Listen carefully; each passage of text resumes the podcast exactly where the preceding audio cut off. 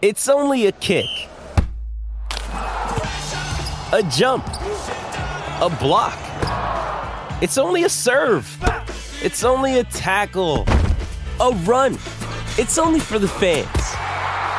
After all, it's only pressure. You got this. Adidas.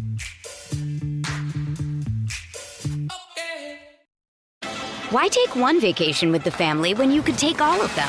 With Royal Caribbean, you don't just go to the beach. You visit a private island and race down the tallest water slide in North America. You don't just go for a road trip. You ATV and zip line through the jungle. You don't just go somewhere new. You rappel down waterfalls and discover ancient temples. Because this isn't just any vacation. This is all the vacations. Come seek the Royal Caribbean. Ships Registry Bahamas. What's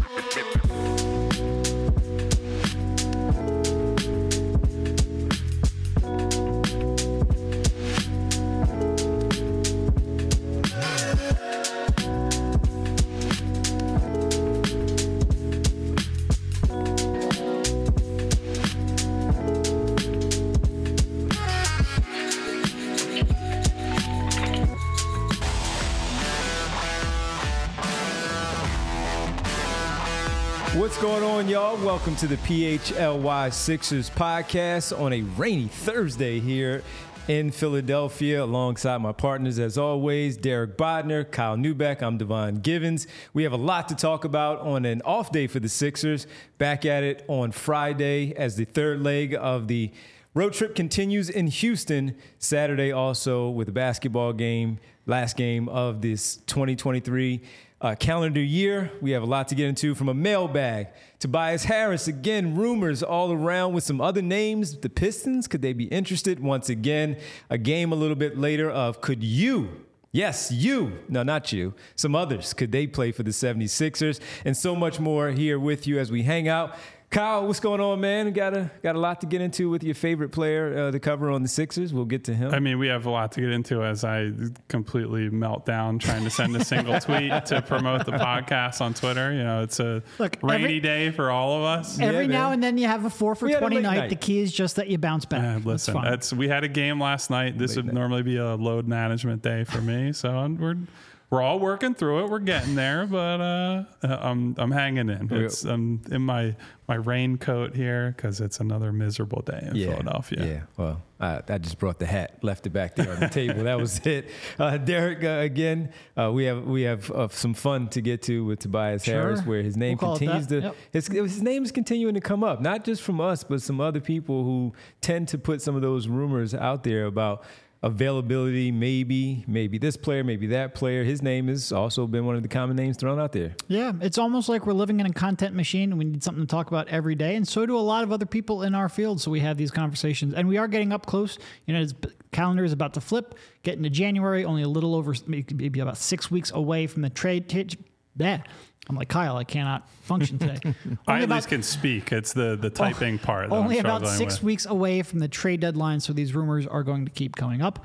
Uh, the latest one from Shams Charania basically mentioned that the Pistons were in the market for a scoring power forward, is I think the way he phrased it. Mm-hmm. Listed the two from Toronto, OG and Siakam, uh, along with uh, Tobias and what was it, Miles Bridges? I think Miles was the Bridges fourth was one. the which other. I gotta yeah, say, you know, When it- culture, real culture setter uh, Exactly. on a team that needs one. I was well, just he's saying- a Michigan native.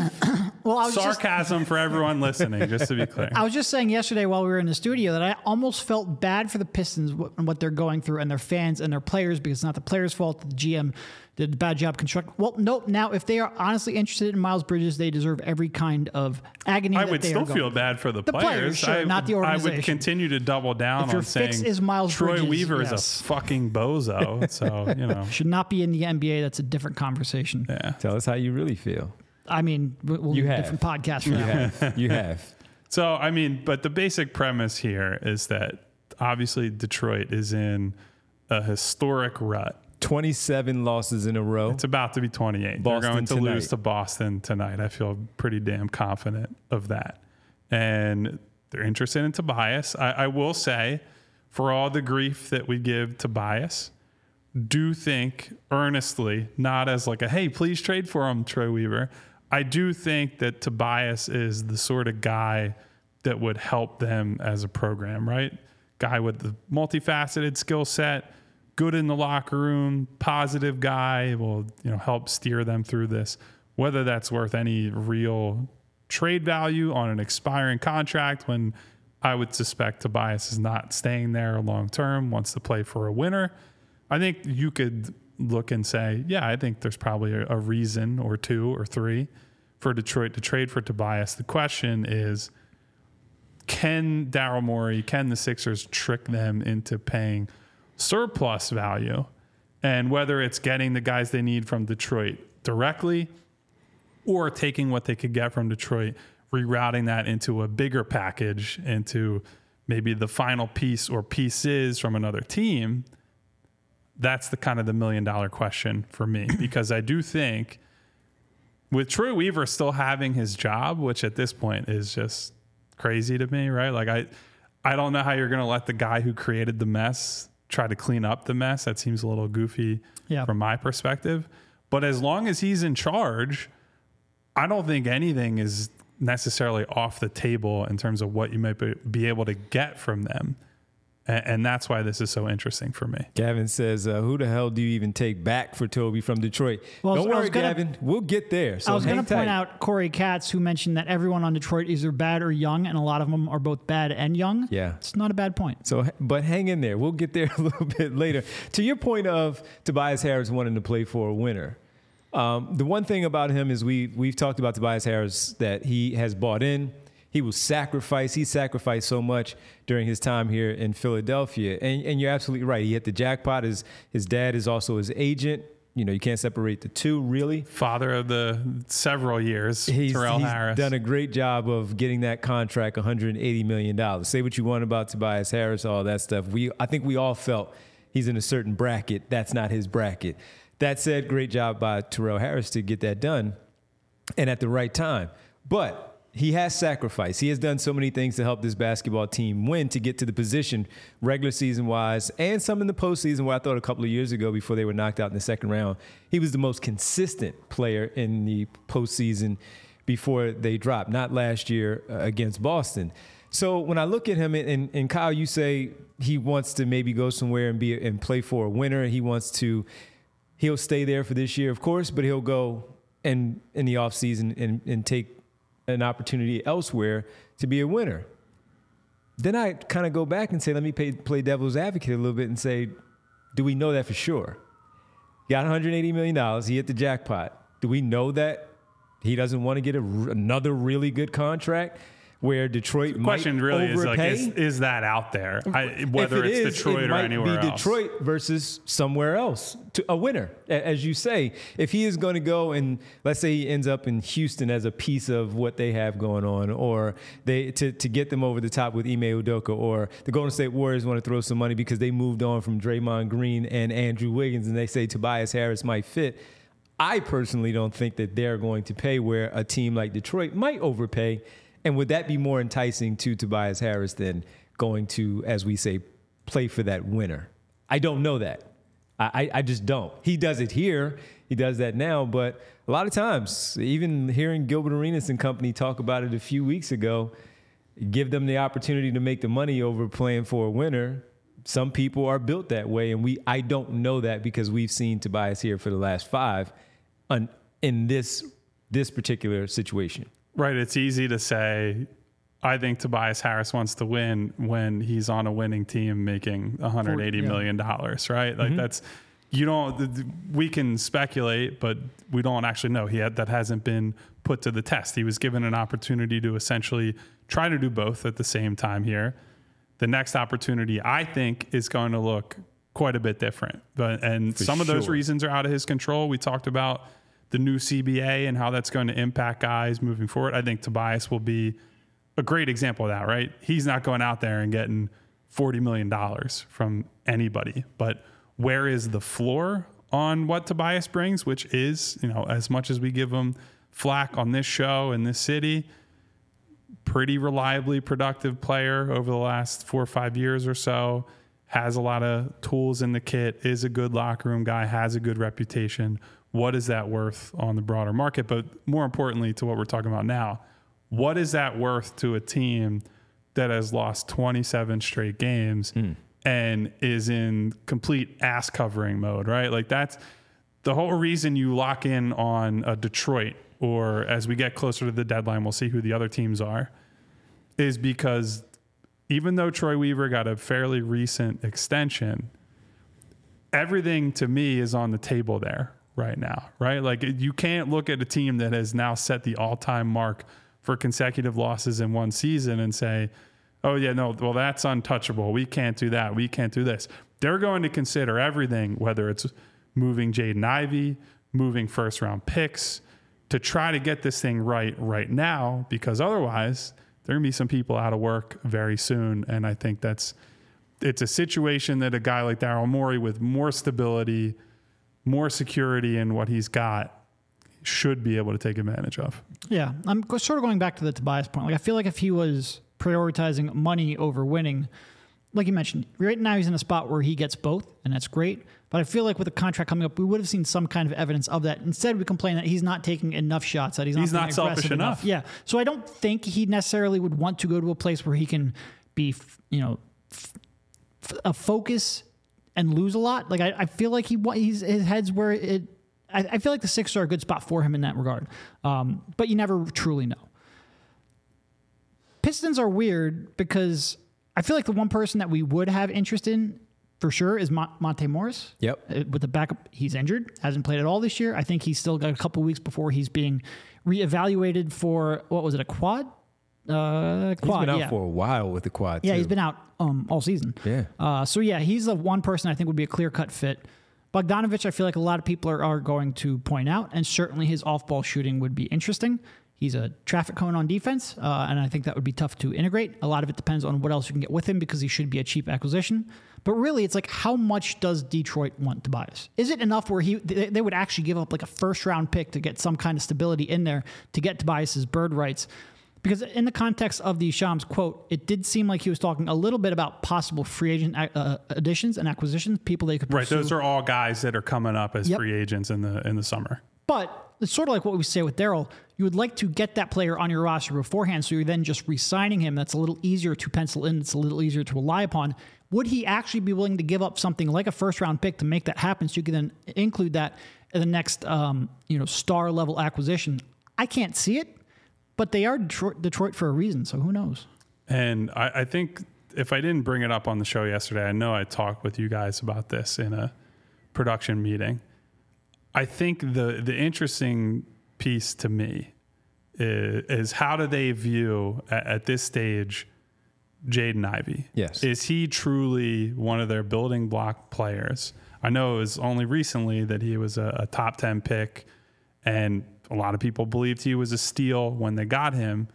How do they view him at this point? And I think it's important to note that doesn't just mean Troy Weaver, who's the executive running the team. It's Monty Williams, who's the highest paid coach in the league. So he's going to have a pretty significant say over how Ivey is used, how many minutes he gets, so on and so forth. And he started the last two games, by the way. He has started recently.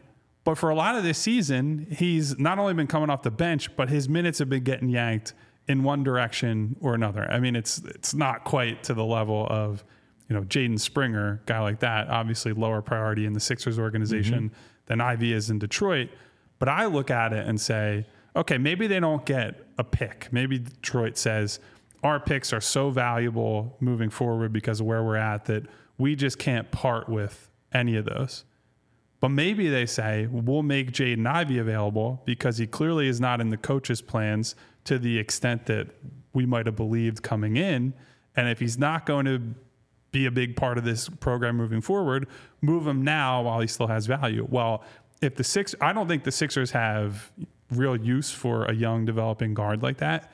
But if you can get a chip like that in a Tobias trade somehow, now you're packaged to go get the Anunobys, the I mean, Flip on the high end, a Markkanen, yep. like guys like that, you have a much more interesting package now because you have all these picks that you accumulated through the Harden trade. You have a young, potentially blue chip prospect in the eyes of some in Ivey to flip along with that. You got other guys, interesting pieces to trade.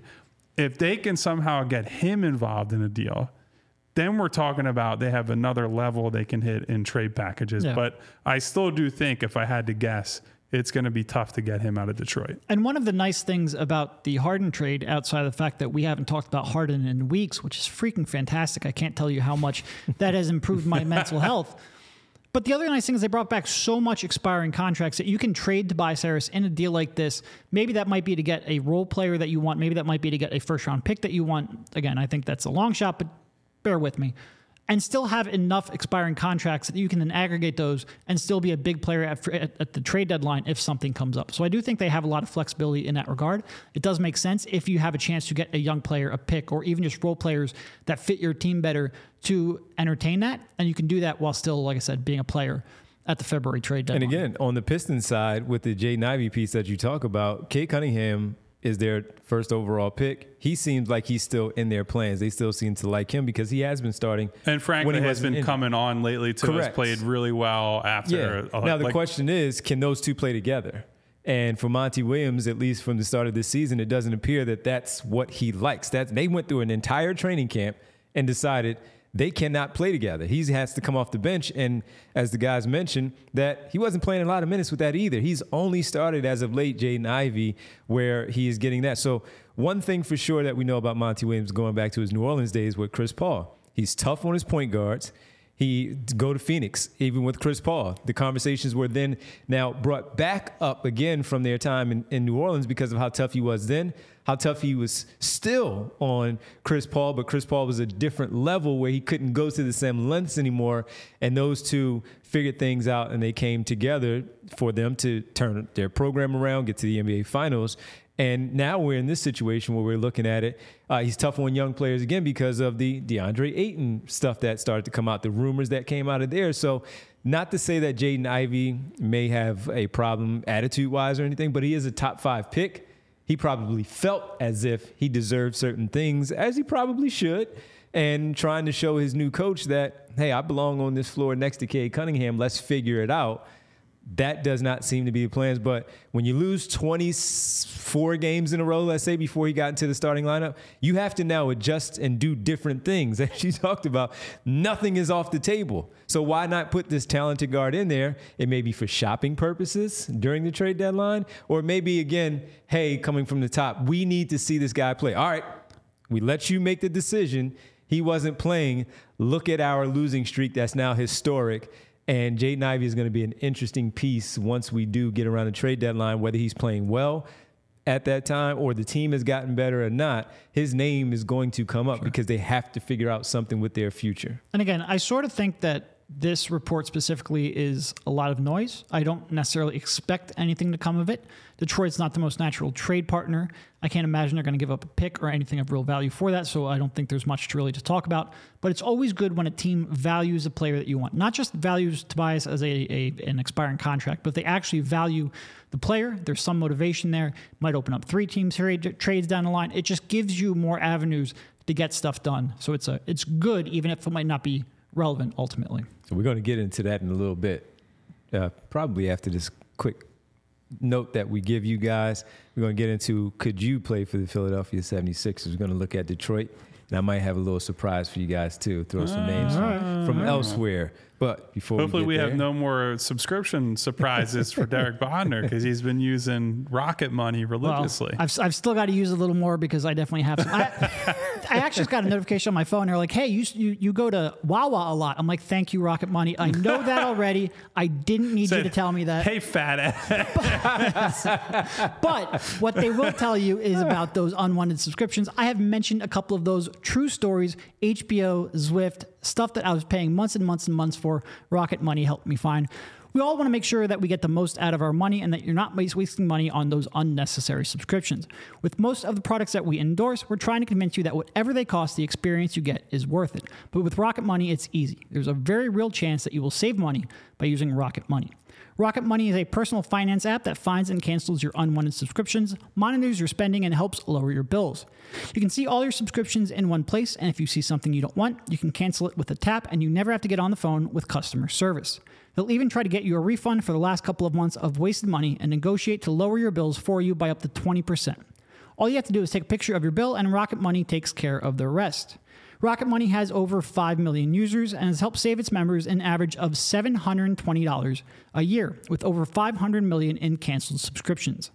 Stop wasting money on things you don't use. Cancel your unwanted subscriptions by going to rocketmoney.com slash PHLY. That's rocketmoney.com slash PHLY. Rocketmoney.com slash PHLY. And with that money that you save there, you can go to another great spot that's been with us from the start of things, and that is FOCO. Some late gifts, got to get in there, you got to get them, or you want to get prepared for the Philadelphia playoff run. In football, FOCO is a leading manufacturer of sports and merchandise and entertainment uh, with a product line that includes apparel accessories, toys, collectibles, novelty items, and more. Best officially licensed gear for all sports and fandoms. So, again, if you're getting ready for the big playoff run that the football team is going to have, you're going to be tailgating. Well, it's going to get a little chilly, might be a little misty from time to time with some rain. They better have some home games. Overalls, hoodies, hats, sunglasses, bags, everything you need for the game. And even if you're going to an establishment or something and you need your hats, you want to represent your team, FOCO is the place for you. FOCO has hooked PHLY up and provided awesome pieces for our sets. You'll see behind Derek and Kyle in, sh- in just a short time. FOCO always has our back for Philly sports, and they have yours too. Get the best gear around by using the link in our description. For all non pre-sale items, use the promo code PHLY10 for 10% off. Again, PHLY10. That's for you for 10% off. All right. Big playoff run, huh? Were you sharing that same optimism on the PHLY Eagles show, or is that just reserved No, for I ad was mad because I didn't understand why the quarterback at the end of the second quarter, I've seen him do this before, pull the ball down, makes get some yards, run out of bounds. Yeah. He decided I'm taking on all these linebackers and safeties from five yards out because I can squat 600 pounds. He played good. That was bad. I want to do a quick detour from like it's That was bad. around the same lines of what we're talking about because his name keeps popping up Yeah. in the chat between Phil, Liam, some other people. Another guard? Dejounte Murray Yeah. in Atlanta. I, I feel like we haven't gotten into him a ton. I think probably the two guys that are let's call them dark horse candidates to be, you know, big trade guys before the deadline are him and Quickley in New York. Hmm. Quickley probably a bigger dark horse. I think Murray has a better chance of getting moved just Sure. because Atlanta, you know, not very good. We'll put it that and way. it's not working with Trae Young like they thought. I'm curious what I, I think I know Derek's stance on Dejounte because him and I share a lot of similar feelings. What do you think of Dejounte Murray, just as a as it relates to the Sixers specifically, but also kind of in So general? I've thought about him as a backcourt partner also with Tyrese Maxey, just because we've talked about I'm kind of bored with the other names, so you try to come up with some others. So bored with the names of Anunoby and even Bogdanovich, mixing in some of those those names that we continue to hear on a day by day basis. And I thought of Murray because he is young. Uh, more, he, he's a two-way player, maybe not as good as he used to be defensively when he was with the Spurs. Since he's been in Atlanta, that has not worked.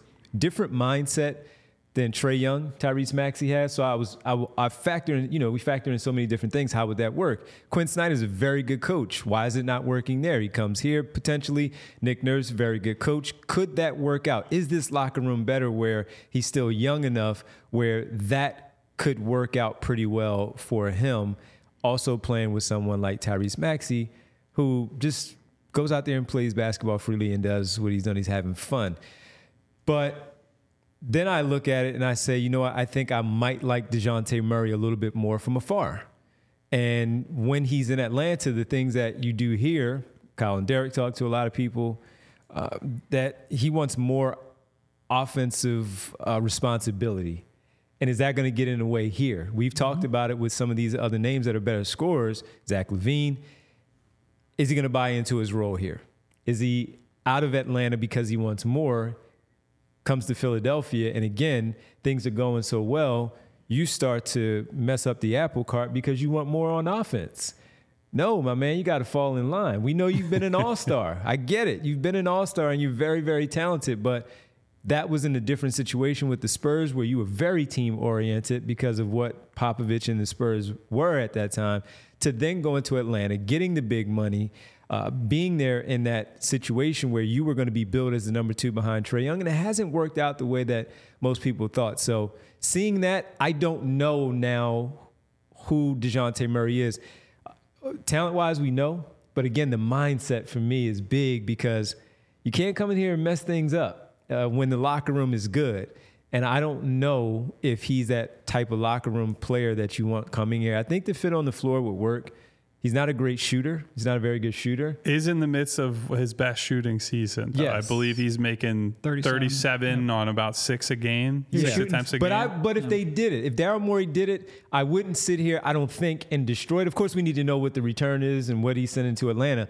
But if he did it, it would be one of those things where I'm sure I would sit here and say, okay, I'm intrigued because I could see the pairing there in the backcourt. I could see the matchup. It takes responsibility off of Maxey defensively. He's a better, maybe on ball defender a little bit with the length.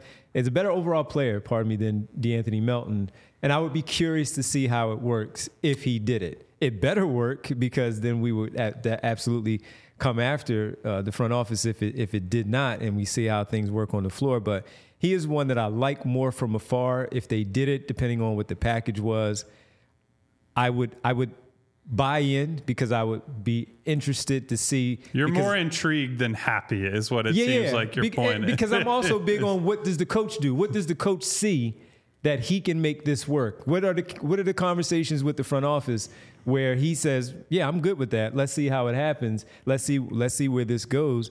I'm more intrigued, maybe, than more both of you um, when it comes to Dejounte Murray. Yeah, I think Dejounte, like conceptually, makes some sense. You know, six five, can play on and off ball, good defender, six ten wingspan, having a career year from three, like Kyle mentioned, shooting 37% from three on good volume. Before that, he was a career 33% three point shooter. But I think in theory, it makes a lot more sense than it does in practice. He's always been, I thought, one of the more overrated offensive players in the league. The kind of guy who will take 18 shots to get you 20 points. Uh, you know, he never got the free throw line, was never consistent three point shooter, mid range heavy, not exactly the kind of archetype that I would want next to Embiid and Maxey.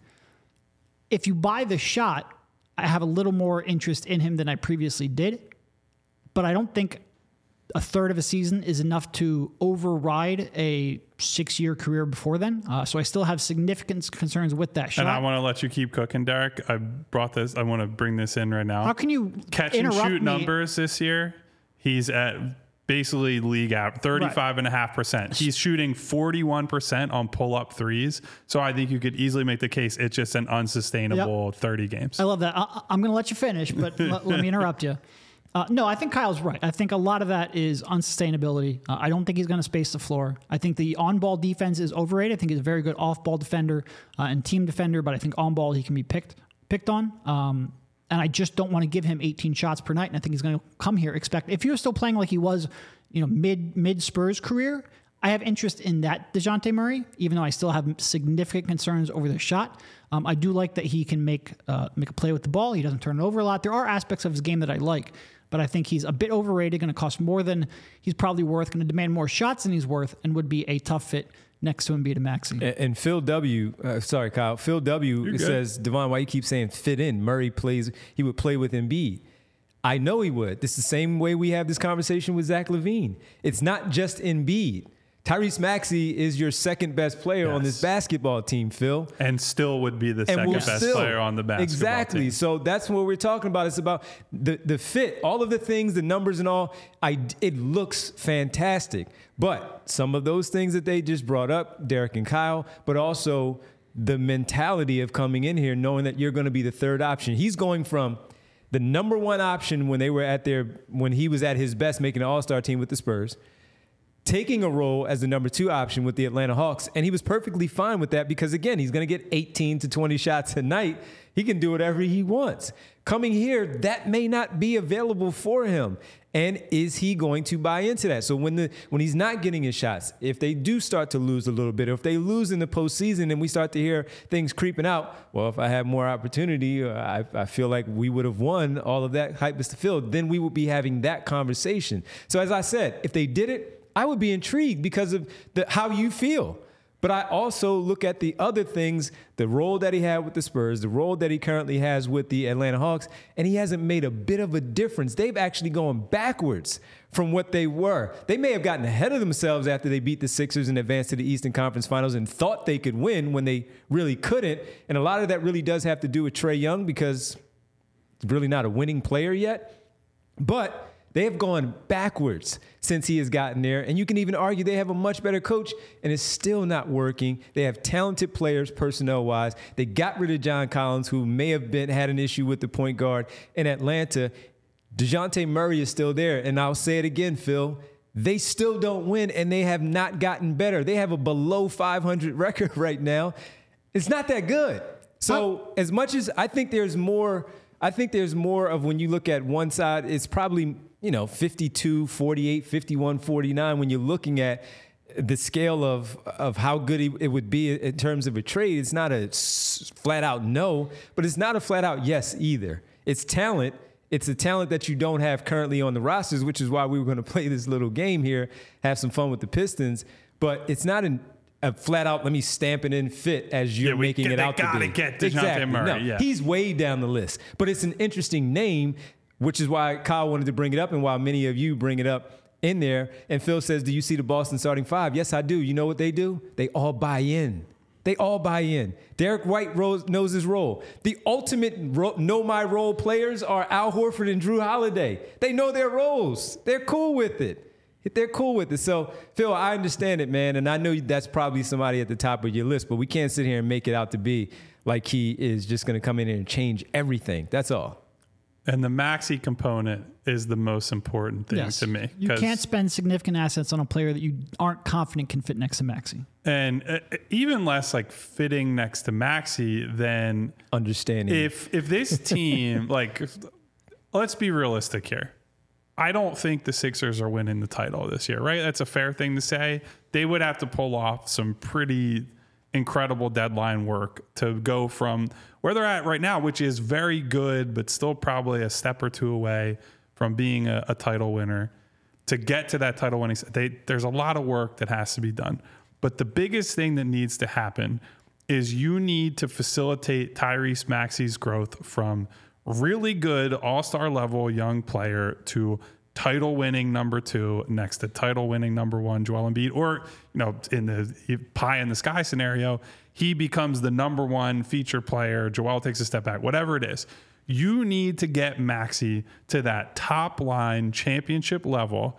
And I don't think you do that by bringing in a guy where you have to play your turn, my turn on offense to make it work. That's not to say that DeJounte Murray is a bad player without value. I think on the defensive side of the ball, he's someone that will help them out and, and make a more complete backcourt than you have currently. Like Melton is a good defender, good in I'd say kind of similar ways as Murray, but you just upgrade the offensive side of the ball. Mm-hmm.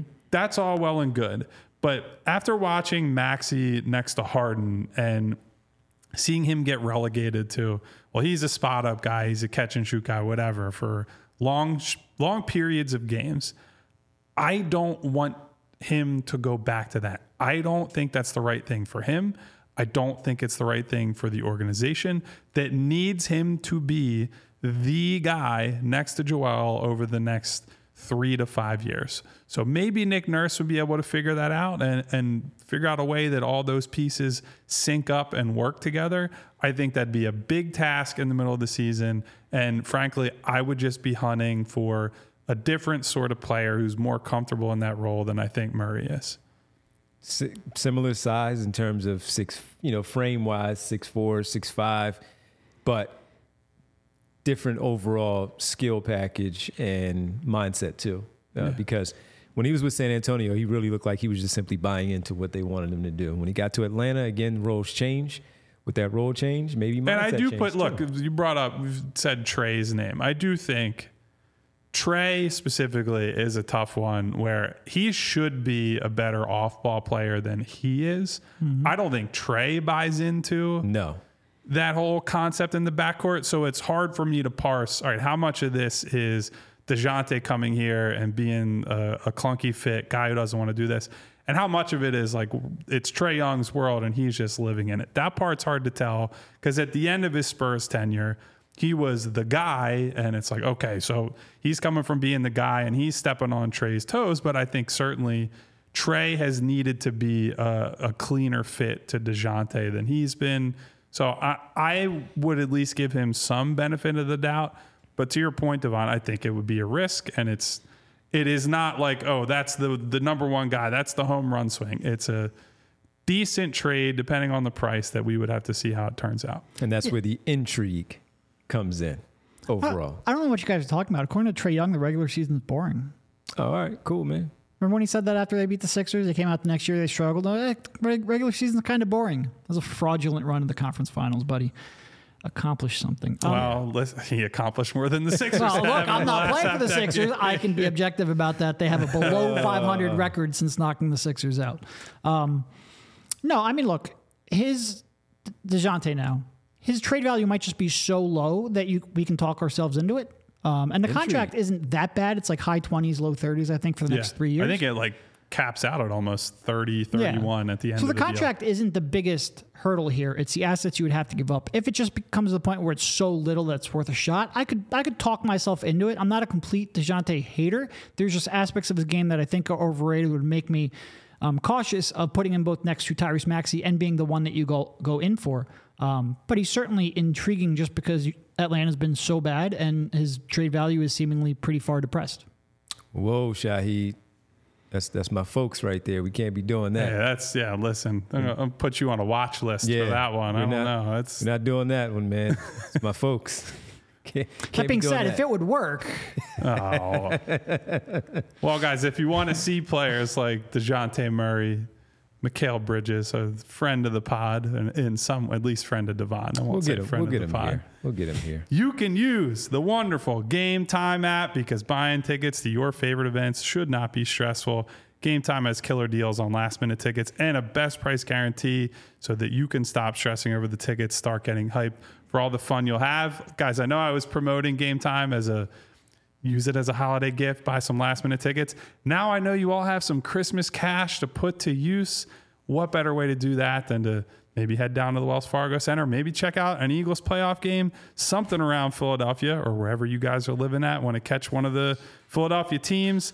Game time is the place to go. And you can go for last minute deals. You don't have to plan that far in advance because there are deals on tickets right up to the day of the event exclusive flash deals on tickets for football, basketball, baseball, concerts, comedy, theater, and more. Was not able to convince these guys to go to the Nutcracker with me. Maybe next year when it's back in town. I didn't get an invitation.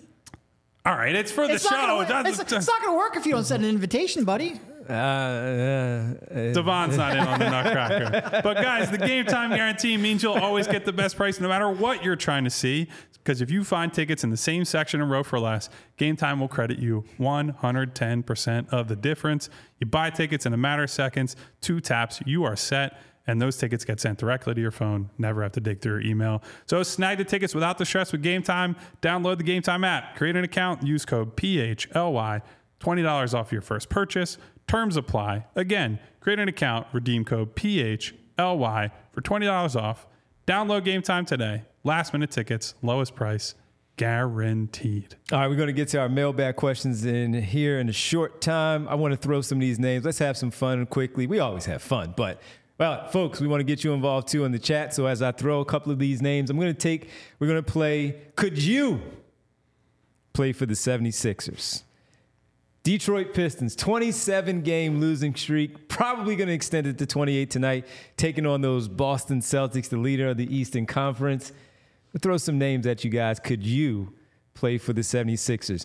No Bogdanovich. We've talked about him extensively. We talked about Jaden Ivey, Cade Cunningham. Yeah, we got to cut out all the, yeah. the easy slam dunk Jalen Duren, of course, he could play for the 76ers. We're going to throw some different names at the guys because we're talking historically bad here. So And we don't we don't care about contract or anything like nothing. that, right? We're okay. just talking talent-wise, could you help this basketball team right now because we've been through this in the past when this very franchise here was rebuilding, and we're like, oh, could Hollis Thompson play somewhere else? Could Tony Wroten get a roster spot elsewhere?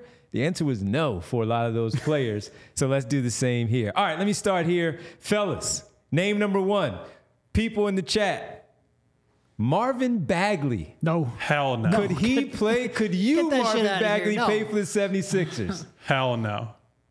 He's got some good size. 6'10, 235, versatile front court player. Versatile in what? And that he can he can fail defensively That he at can every get spot. traded? Yeah. Man, he looked bad. He is not a. He can't defend centers, and he also can't shoot. So it's one of those office space. What is it you would say you do here? You know, type thing. They took him over Luka and Jaren Oh Jackson, and. Trae, and this is not revisionist history. I I did not think I did not think he was a top ten pick at the time. Him to go two overall is just wild. It's just Oh, wild. man. Corey Cat says, hard pass. Yeah. Wow, by the way, Jason Blevins, ba- blast from the past in the oh, chat. Oh, good to see you says, back. Look at that power trio. Hey, guys. Hello, Thank you, Jason. Jason. Missed you at, time no at. Reading Terminal. Yeah, man. It's Got to come out sometime. Here- Here's the thing too with with Bagley, and then we'll move on to an, another name. It has to be really bad too. It- It's on along the lines of Jalen Rager's dad and Marvin Bagley's dad. They were he was notorious for calling out the Sacramento fr- front office, the franchise, the fan base, not giving his son enough of an opportunity. Similar here, where Jalen Rager did get the opportunity, just like Marvin Bagley did. They just weren't good at their jobs and for their draft position. And it worked out that way, man. Just a bad thing, the whole story all, all the way. An opportunity to play in Detroit did not happen last season there, not happening now. He gets some run from time to time. He's injured. When he's out there on the floor, it just looks really bad. He can't do anything. I will say this about Bagley because I don't know if you're going to name the, another guy that I'm thinking of Oh, right I'm now. going there. I know. I at least think that Marvin Bagley looks like he's played basketball before. That's James? Wiseman. That's where we go next. James Wiseman Wiseman, could you play might for the be 76ers? one of the worst basketball players I've seen get drafted as high as he was. Over LaMelo Ball. I mean, over Lamelo, over Halliburton. Now Halliburton wasn't in Just real because of consideration where that they high. were- but yeah. Lamelo was the guy in contention. the The thing with Wiseman is that I don't. I when I watch him, I'm like, how the hell did you arrive at that decision that you just made?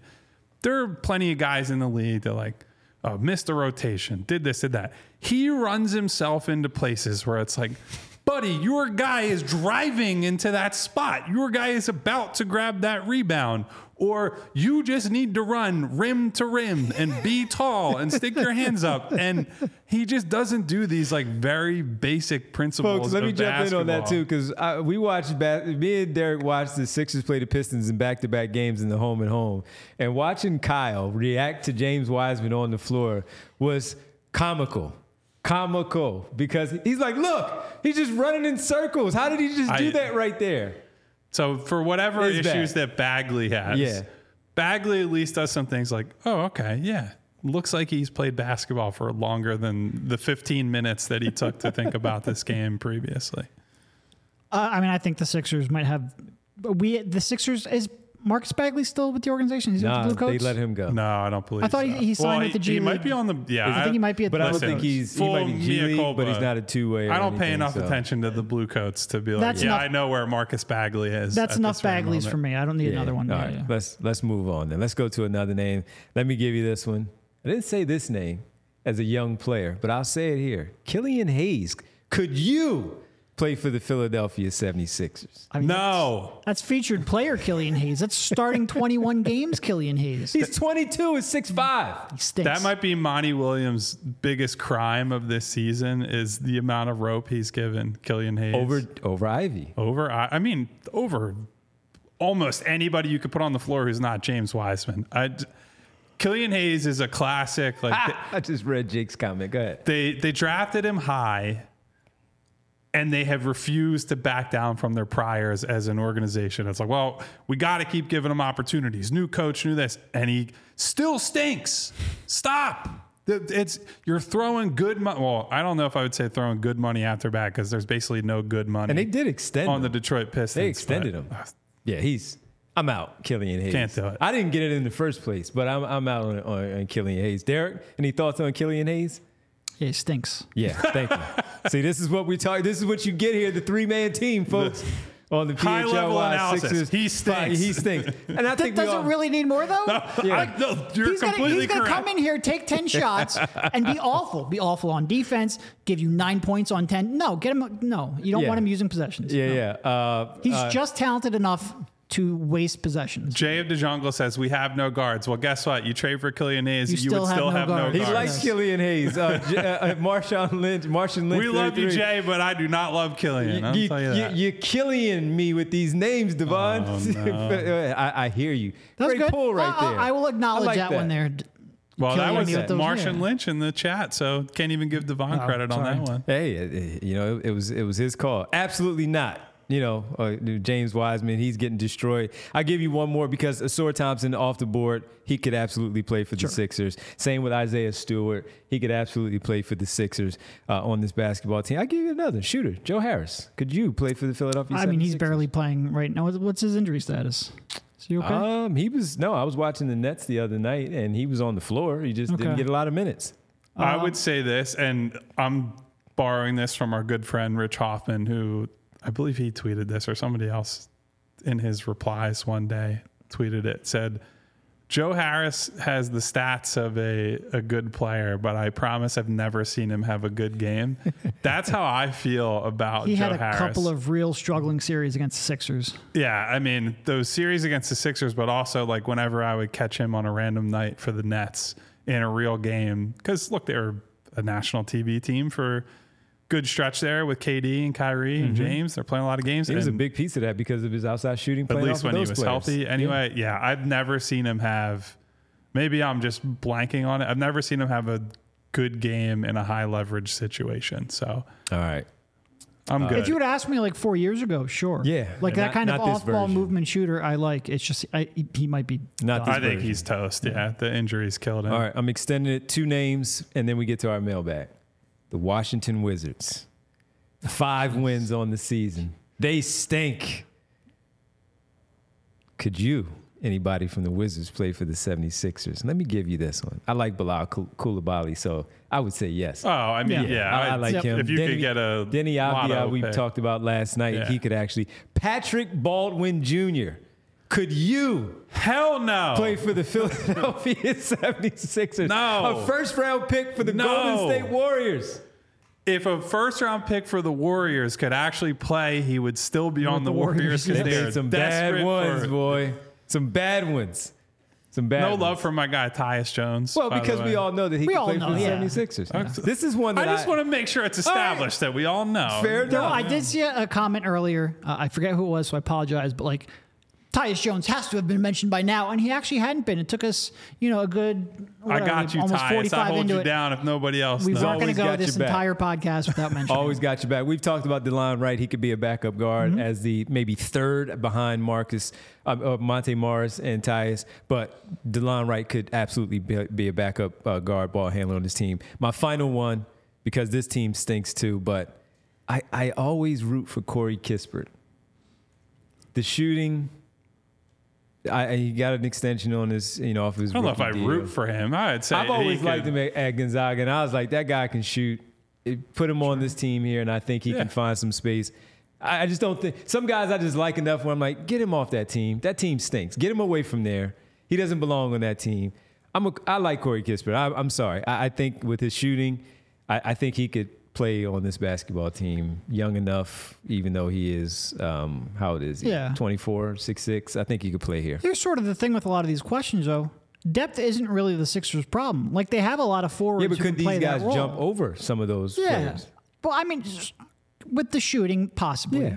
But like, I mean, we already. I think Kyle and I would both like to see Covington get more minutes. He seems like a defensive menace every time he's on the floor, and it's tough enough to get him spots.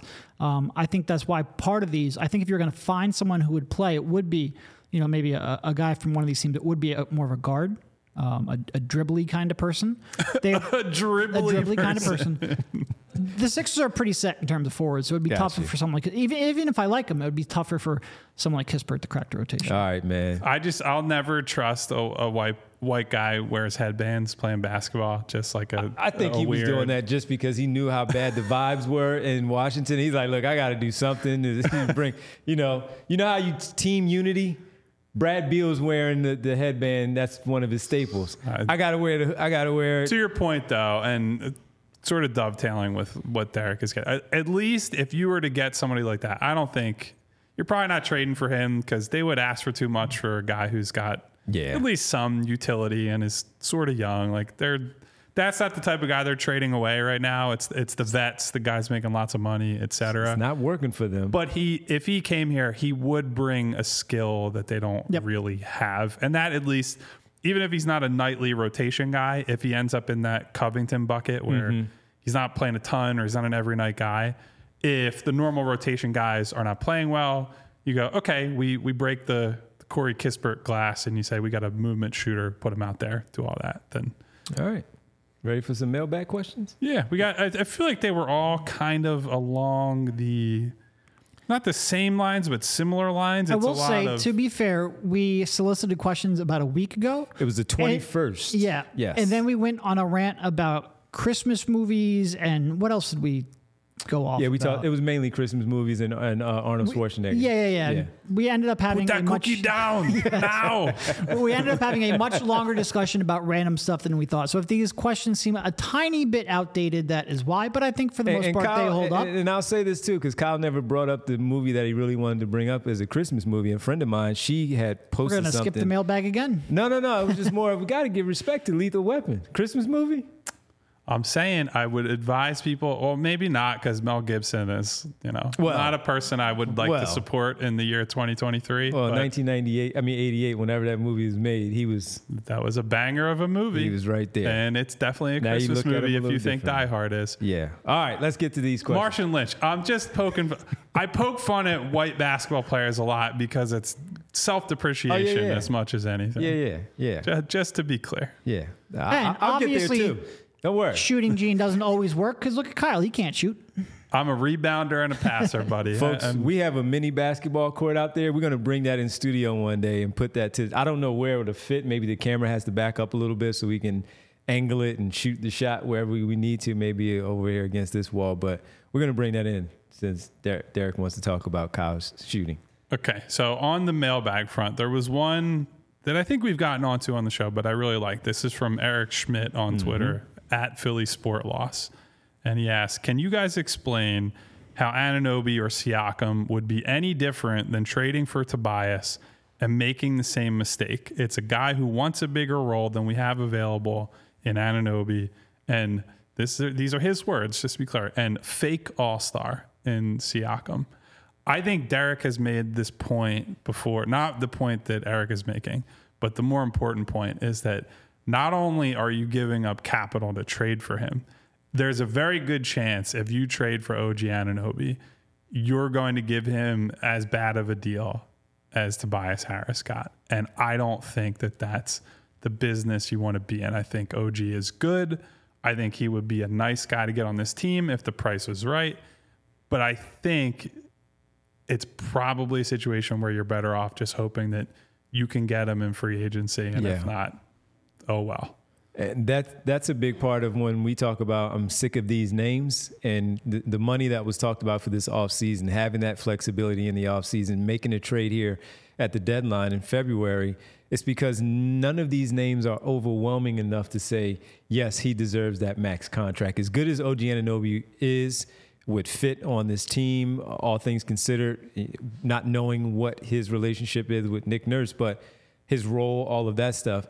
It also does go with the money. It, it goes with the money and not having a situation once again like you did with Tobias Harris where you're forced because you made the trade, you are left with having to give him that money because you gave up some really good capital in that deal. So I I I hope from just sitting here and talking with you all in December as we close in on January that I, I would I would not feel good at giving him two hundred million dollars or whatever. Oh, no. the- Yeah, whatever the number is. I, I would not like that. As that's why another reason why I keep saying, can we get some more names? And then we're still far away. We're a month and um, what week and a half away from the actual trade deadline, but these names don't really do much for me.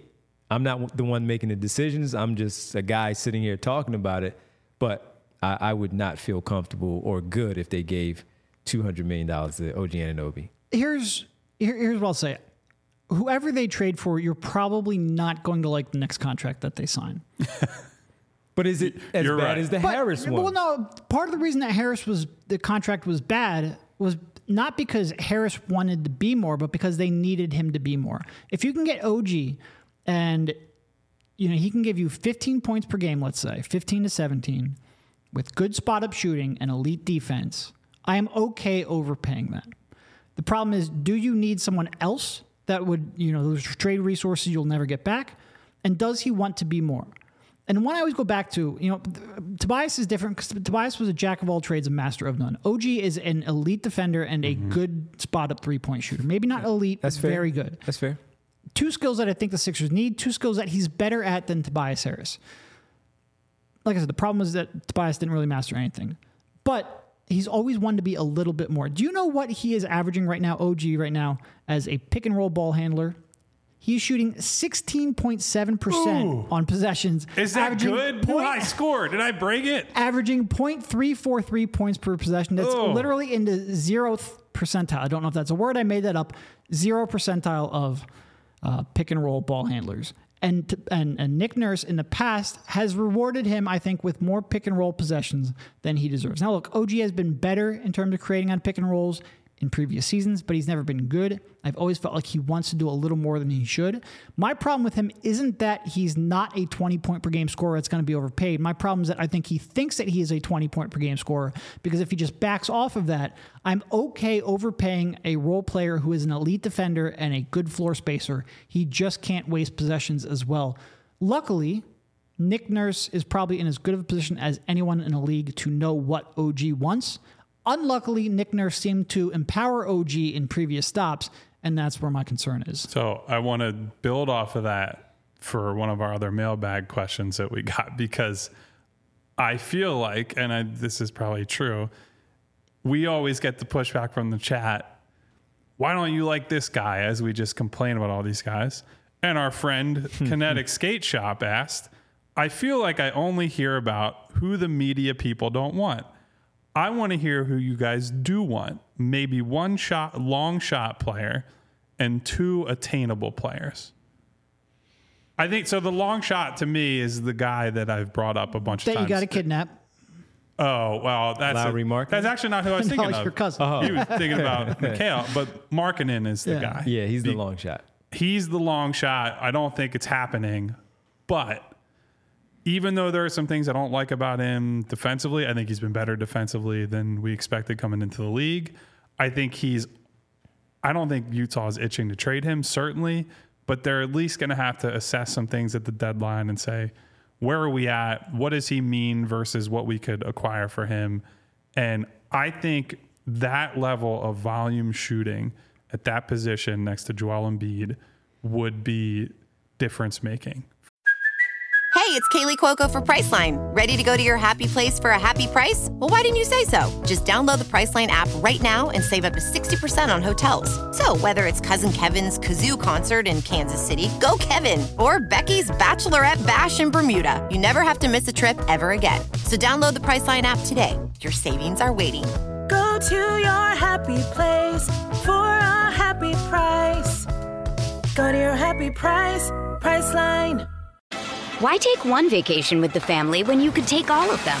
With Royal Caribbean, you don't just go to the beach. You visit a private island and race down the tallest water slide in North America.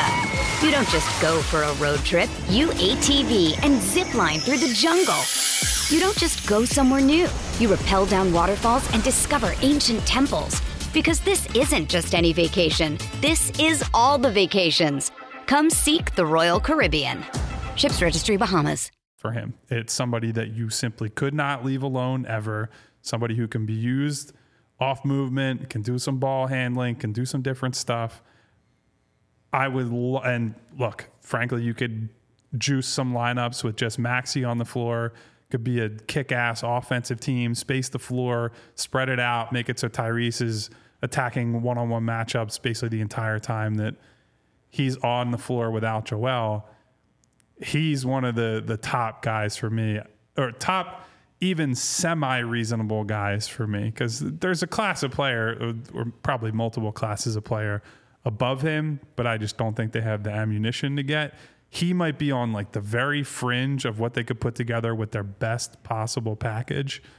I would love to see what Joel would look like with a shooter like that. I just don't think it'll happen. And this is where, you know, I think from Daryl's perspective, players that you don't expect become available all the time.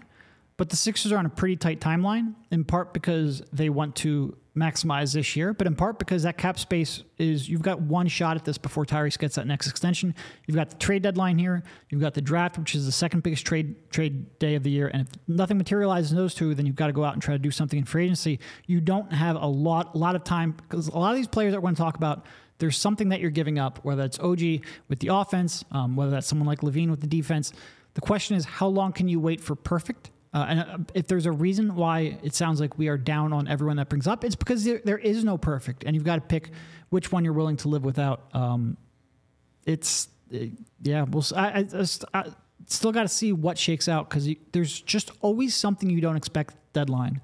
Um, and what will that be? Will it fit with the Sixers? Yeah, then they may not be there yet. So, but Lauri Markkanen, I would agree with you that that's the long shot of long shots. That's really, really really good. We do have a super chat, uh, and I agree. Lauri um, and Mikal are the two long shots. I, I think both pretty long shots. I distance myself. Lauri a little say, bit. We need we need you, Devon, to get to Mikal and be like, hey, start dropping some hints to people yeah. that oh, I'm not loving that we're not winning more just in a, Brooklyn. Just a vague Instagram post or two, something. something. An Instagram post? You want me to text them or call them? yeah, just something. like a one of those Instagram stories. It's just like black screen, white text. Uh, like, and then people will start to read into that. They're like, playing oh, with my name or just some, some weird, yeah. yeah whatever oh, he has to oh, say. Okay.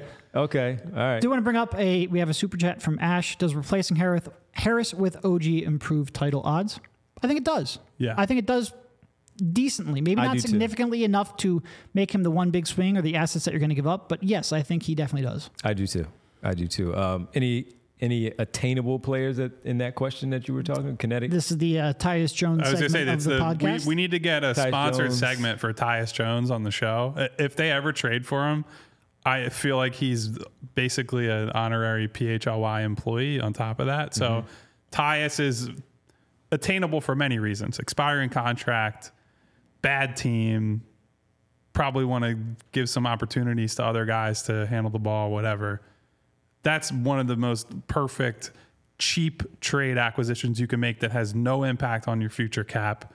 That's one of the main guys to me. I'd have to think about what's uh, maybe a what's second TJ one. McConnell's um so the trick, uh, he's a, probably another good example. Yeah. I think the tricky thing with him is Indiana wants to make the playoffs sure. and compete in the playoffs, so they're not moving him for. I think his minutes cheap. have fallen back a little bit, but to to your point, yes, you know, and then they have Nembhard. Do they want to give him more minutes over TJ's minutes? Yeah, things like that. Bennett Mathurin is playing well, so he's getting more minutes than he was in the beginning when TJ was absolutely getting a, a good run. But TJ McConnell is another name for me. Yeah, I just agree with Kyle. I, I don't think they're looking to give him up. Yeah, yeah. But I think his role is probably not what it, he wants it to be. So yeah, you never know. All right. What about either Bogdanovich? I know we've talked about Bojan. How how gettable do we think Bogdan Bogdanovich is? Um, because again, Atlanta for the same reasons that Murray would be available. They're twelve and eighteen right now. Atlanta is. They've lost their last three, three of their last ten like, overall. Um, it's a pretty good deal. Three What's years left at about 16 to 17 per. Oh, I mean, and sign me up on that. And he's only 31. What's his role? Is he a starter on this team? Is he coming off the bench? He's, yeah, no, he's if, coming if off something the bench. like that. I think he's pure six man type yep. guy. Is now is Melton still a piece here, or, or is Melton moved on in this deal? I mean, I think because of what you Bogdan guys talk about about fit. Melton in general, yeah. and I know you guys talked to Vince about it. We all talked to Vince about it. Where how Daryl Morey thinks a guy in a contract like that uh, potentially next summer. You may not want to give him that type of money. You want to get ahead of something and get something back for him. Draft capital. Does he have to go in a deal like that to acquire? Yeah, I think Bogdanovich? so. I think Bogdanovich would have a pretty wide market. And see, then that's 31 where, elite shooter. That's where we get into that roster construction of well, it, I, I, don't want Kelly Oubre starting. You know what I'm saying? And it can't be Covington and Batum it can only be one of them. Uh, For me, I think it's probably you're giving up a real first, and Yeah. that's when. So the the tricky part with Atlanta Bogdanovich is that you would have to sacrifice some of what you'd hope to use on like the third guy, like whoever that is, I, and you would compromise your ability to put together that type of deal. I think to Derek's point about elite shooter, it's not just that he's a you know good catch and shoot guy you can have him run the offense. He is like a, a, a useful, flexible player offensively. And frankly, as all this stuff is going on with Trae and Dejounte, and they've changed that team, he has been amenable to changing his role, changing Yep. what he's doing depending on the lineup. So he checks a lot of those boxes we're talking about in terms of that's a guy who who will come here and I think probably be about the right things. And you have him on a team friendly deal moving forward. And for all those reasons, he's going to probably be priced out of And a- where I think he's. significantly more capable defender, someone who can hold up better than Detroit Bogdanovich, Yes. which is how I'm going to refer to them from now on: Atlanta Bogdanovich and Detroit Bogdanovich. How, how do you pronounce their names? Because they are different. Boyan and Bog Bogdan, Bogdan. yeah. yeah. But I think people get confused by that because they're so similar. They so just say. Detroit God and bless Atlanta his parents for waking up and saying, you know what, we need to name our son Bogdan Bogdanovich. You know, you know, you know who would be a great fit as I think about it. We're going to the white boy shooters now. Um, Kevin Huerter would have been fantastic next to Maxey in the backcourt. And he's see what still he's, still posting up Seth Curry to this day. today. Yeah, yeah. it's just like you tough to see watch. Joe Jaravich still running Yep. down the sideline. It's still Kevin Huerter just destroying Seth Curry in that game seven. And his father-in-law is doing nothing to stop it. zero. We have Marv brought up Jordan Clarkson. I would say my my issue with Jordan is that I don't think he's a playoff defender. Period. I think we've seen and especially that. not a playoff defender next to Max. we have seen that play out a, a few times at Seth- this point. Seth Curry like. He also is not, frankly, playing as well right now as he has in previous seasons. Now, maybe you can steal him, but I think he's got more years left on the contract, if I remember correctly. And unlike Bogdanovich, I don't know that I want to be in the long term Clarkson business. I think if Two he, more, two more 28. yeah, uh, not sure that I want that on. when the, he left sheet. Cleveland was the ideal time. When they when they traded him to the Jazz, leaving Cleveland, that was the ideal time. And honestly, on the Jazz with Rudy Gobert behind him was probably the ideal fit for him defensively too. He would be a tough fit next to Maxey. Yeah, you want to get one more before we get out of here? Another mailbag question, or just Mailbag. start do the my favorite tweet that's like. Guys love sitting around all day just naming athletes. it's like you're That's what, absolutely, that's what our job You're is. Yeah. absolutely right. Okay, let's see. Let's see one Uh, more. we have our guy Ash actually asked us on Twitter separately for the mailbag. Said this team can win a title this year with the right moves. How do they upgrade the Harris role for a legit third option on a title team? Hmm. Harris isn't it, is how he closes it. It, it. It's the long shot of Lauri Markkanen. It's the same position. And it's the looking at the OG Anunoby part, if he's involved in that deal, of course, with that swap, as he asked in the super chat. So I, I think those are the two right there that is how you upgrade it. I also think there's a path where, as much as we harp on the third option and Tobias and all that, I think if they get two like legit guys, not not third score, not like a Jrue Holiday, Khris Middleton type guy. Is it the Caruso type? Or is it a little if bit they, above if the they get more type? than one of those, like if you got Two of that. Caruso and Herb Jones. Bogdanovich, for example, Okay. Atlanta Bogdanovich. Atlanta Bogdanovich. right, If you get Caruso, that's your defensive upgrade, versatile defender. You get Atlanta Bogdanovich, and that juices up your bench scoring. You can mess with your lineups a little bit. Another creator, another guy who frankly can dribble on a team that doesn't have enough of those Dribbly types. Dribbly types, as Derek put it earlier. You're gonna, that might be a recurring segment now on the show.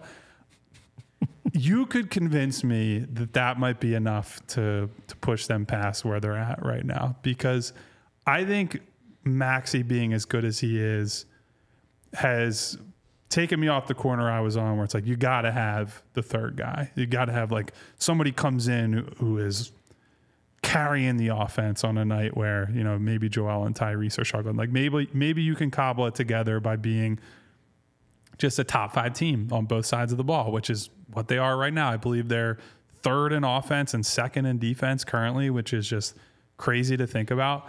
I think if you get a you know two balanced additions, that maybe you can do it without having you know the type of trade that Ash is talking about for Hmm. OG, Pascal, whoever it might be. Well, and even someone like, let's say, Atlanta Bogdanovich, if you pair them maybe with OG, Oh, for sure. Yeah. and like you don't have the resources for that now, maybe you can cobble together another first round pick or two. It'd probably take two more.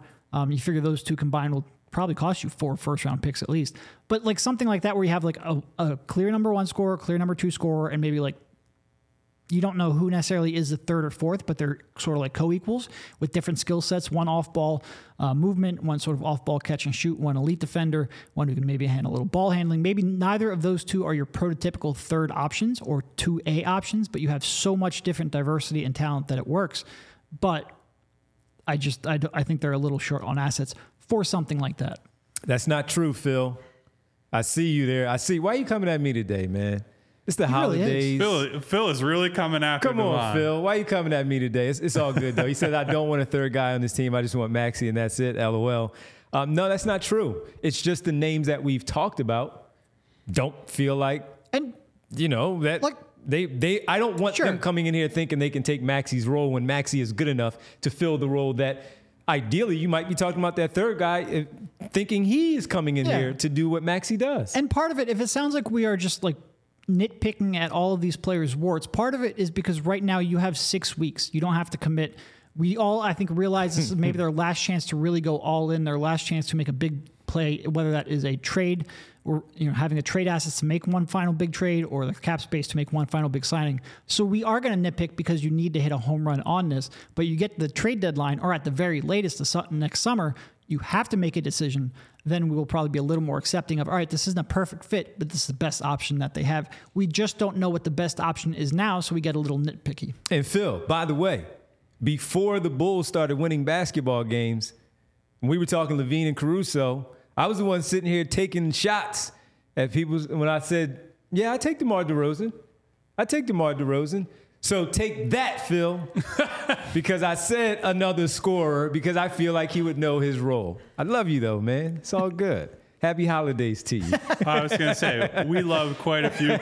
We love quite a few people around here. I think it's it's probably time It's to get time out of here. it up. It's time to start listening. Time to wrap Got to shout out all my people What's up, people? Rick and Marty, Sammy, Papa, Corey, Martian Lynch, our guy Phil, as we've brought We up you, many Phil. times. We love you, Phil. It's like Uncle Phil. What's up? By the way, did Uncle you Phil. know the actor who played Uncle Phil was the voice of Shredder in the 1980s way. Ninja Turtles cartoon? I did, I did not know Look it that. up. I did not know that. Our guy Ash, Jake, Benjamin. There's another uncle, Uncle Jesse, in the chat today. Uncle Jesse, we get Jaywalk, Jay of the Ju- We got here. multiple J's, Jaywalk and Jay of the Jungle. I know we had Jason Blevins earlier. We had a. I'm sure our guy. Two minute warning was here at some point. I'm sure our guy Money Mar was here at some point. Got Jay I just Jungle. assume you guys are here every day.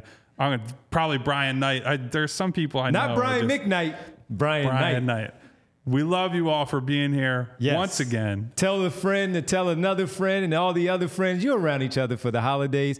Tell them all, turn us on the big TV in the living room while you're sitting around playing cards, whatever you're doing. Hey, It's the holidays. See, look, there's Brian Knight. I knew Brian he was Knight. here.